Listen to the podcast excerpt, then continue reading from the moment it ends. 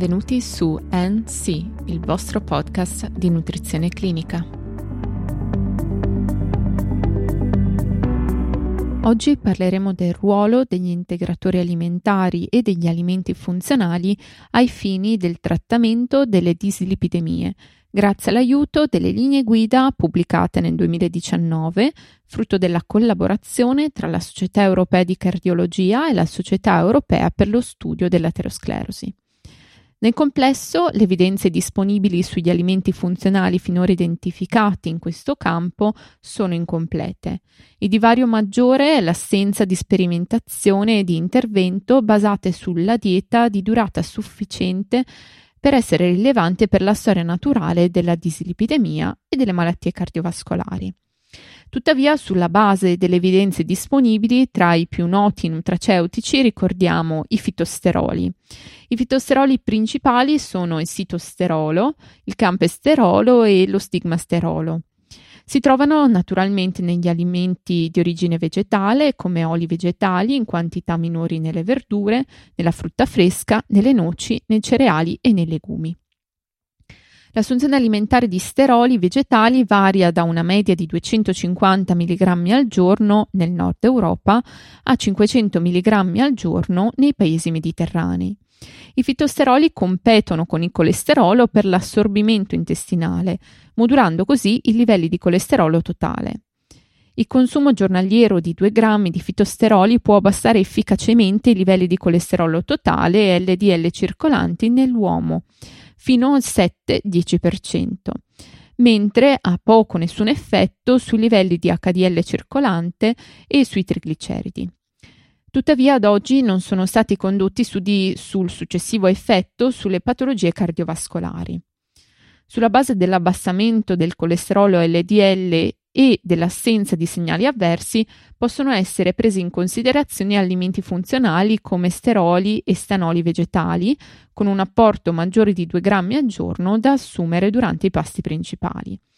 I soggetti che ne possono beneficiare sono individui con livelli elevati di colesterolo a rischio cardiovascolare globale intermedio o basso che non si possono candidare alla farmacoterapia, in aggiunta alla terapia farmacologica di pazienti ad alto o molto alto rischio che non riescono a raggiungere gli obiettivi di LDL circolanti con le sole statine o non possono essere trattati con le statine, oppure adulti o bambini con età superiore a 6 anni con ipercolesterolemia familiare in linea con le attuali linee guida. Un altro alimento funzionale è il riso rosso fermentato, che rappresenta una fonte di un pigmento fermentato che è stato utilizzato per secoli in Cina come colorante alimentare e esaltatore di sapidità. Gli effetti ipercolesterolemizzanti del riso rosso fermentato sono correlati alle monacoline, che rappresentano l'ingrediente bioattivo. Le diverse preparazioni commerciali del riso rosso fermentato hanno diverse concentrazioni di monacoline.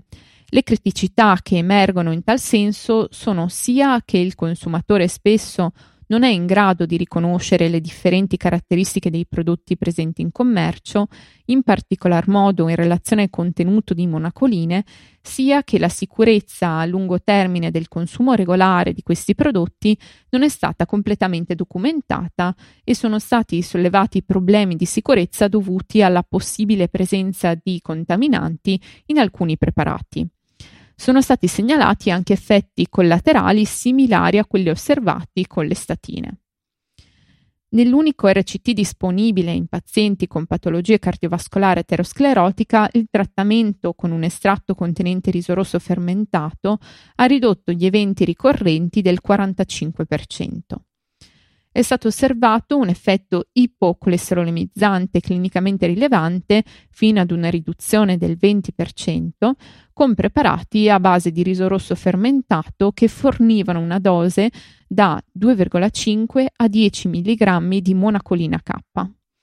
Secondo le linee guida, i nutraceutici contenenti riso rosso fermentato purificato possono essere presi in considerazione in persone con elevate concentrazioni plasmatiche di colesterolo che non sono idonee al trattamento con statine, in considerazione del loro rischio cardiovascolare globale. Tuttavia c'è una chiara necessità di una migliore regolamentazione degli integratori a base di riso rosso fermentato.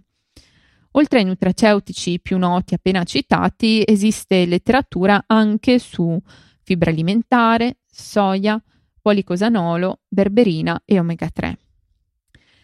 Le fibre alimentari e in particolare il beta-glucano, una fibra viscosa presente nella vena e nell'orzo, si è dimostrato efficace se assunto con costanza nel ridurre i trigliceridi e l'LDL circolanti. Gli alimenti arricchiti con queste fibre o integratori sono ben tollerati, efficaci e raccomandati per abbassare il colesterolo LDL. Tuttavia il dosaggio necessario per ottenere una riduzione clinicamente rilevante dei livelli di LDL circolanti del 3-5% varia da 3 a 10 grammi al giorno, a seconda del tipo specifico di fibra. Anche la soia vanta un effetto ipocolesterolemizzante. Questo è generalmente attribuito al suo contenuto di isoflavoni e fitoestrogeni che eh, diminuiscono progressivamente con l'aumentare del grado di lavorazione della soia. È stato anche indicato che le proteine della soia sono in grado di indurre un modesto effetto di abbassamento del colesterolo LDL quando si sostituiscono agli alimenti a base di proteina animale. Tuttavia ciò non è stato confermato quando sono stati presi in considerazione i cambiamenti in altri componenti della dieta. Un terzo nutraceutico è il policosanolo, una miscela naturale di alcoli alifatici a catena lunga estratti principalmente dalla cera della canna da zucchero. Gli studi dimostrano che il policosanolo della canna da zucchero, del riso e del germe di grano non ha effetti significativi su LDL, HDL, trigliceridi, ApoB, eh, ma anche mh, omocisteina, fibrinogeno e sui livelli del fattore di coagulazione del sangue. Invece, per quanto riguarda la berberina, una recente meta-analisi ne ha valutato gli effetti sui lipidi plasmatici nell'uomo. La valutazione comparativa della berberina e dell'intervento sullo stile di vita o del placebo ha indicato che nel gruppo che ha assunto la berberina i livelli di colesterolo LDL e trigliceridi plasmatici erano ridotti in maniera più efficace rispetto al gruppo di controllo. Tuttavia, a causa della mancanza di studi clinici randomizzati di alta qualità, l'efficacia della berberina nel trattamento della dislipidemia deve essere ulteriormente convalidata. Infine è doveroso chiarire il ruolo degli omega 3. Alcune evidenze indicano che nel consumo di pesce almeno due volte a settimana e cibi vegetali ricchi in acidi grassi omega 3 si associano a un minor rischio di morte per cause cardiovascolari e ictus, ma non hanno effetti importanti sul metabolismo delle lipoproteine plasmatiche dosi farmacologiche di acidi grassi omega 3 a catena lunga, 2-3 grammi al giorno, riducono i livelli di trigliceridi di circa il 30% e riducono anche la risposta lipemica postprandiale, ma un dosaggio più elevato può aumentare i livelli di LDL circolanti e l'acido linoleico, in particolare l'alfa-linoleico, è meno efficace nell'alterare i livelli di trigliceridi. Per oggi è tutto, vi do appuntamento alla prossima puntata. Ricordo che nelle note della puntata è disponibile la fonte citata.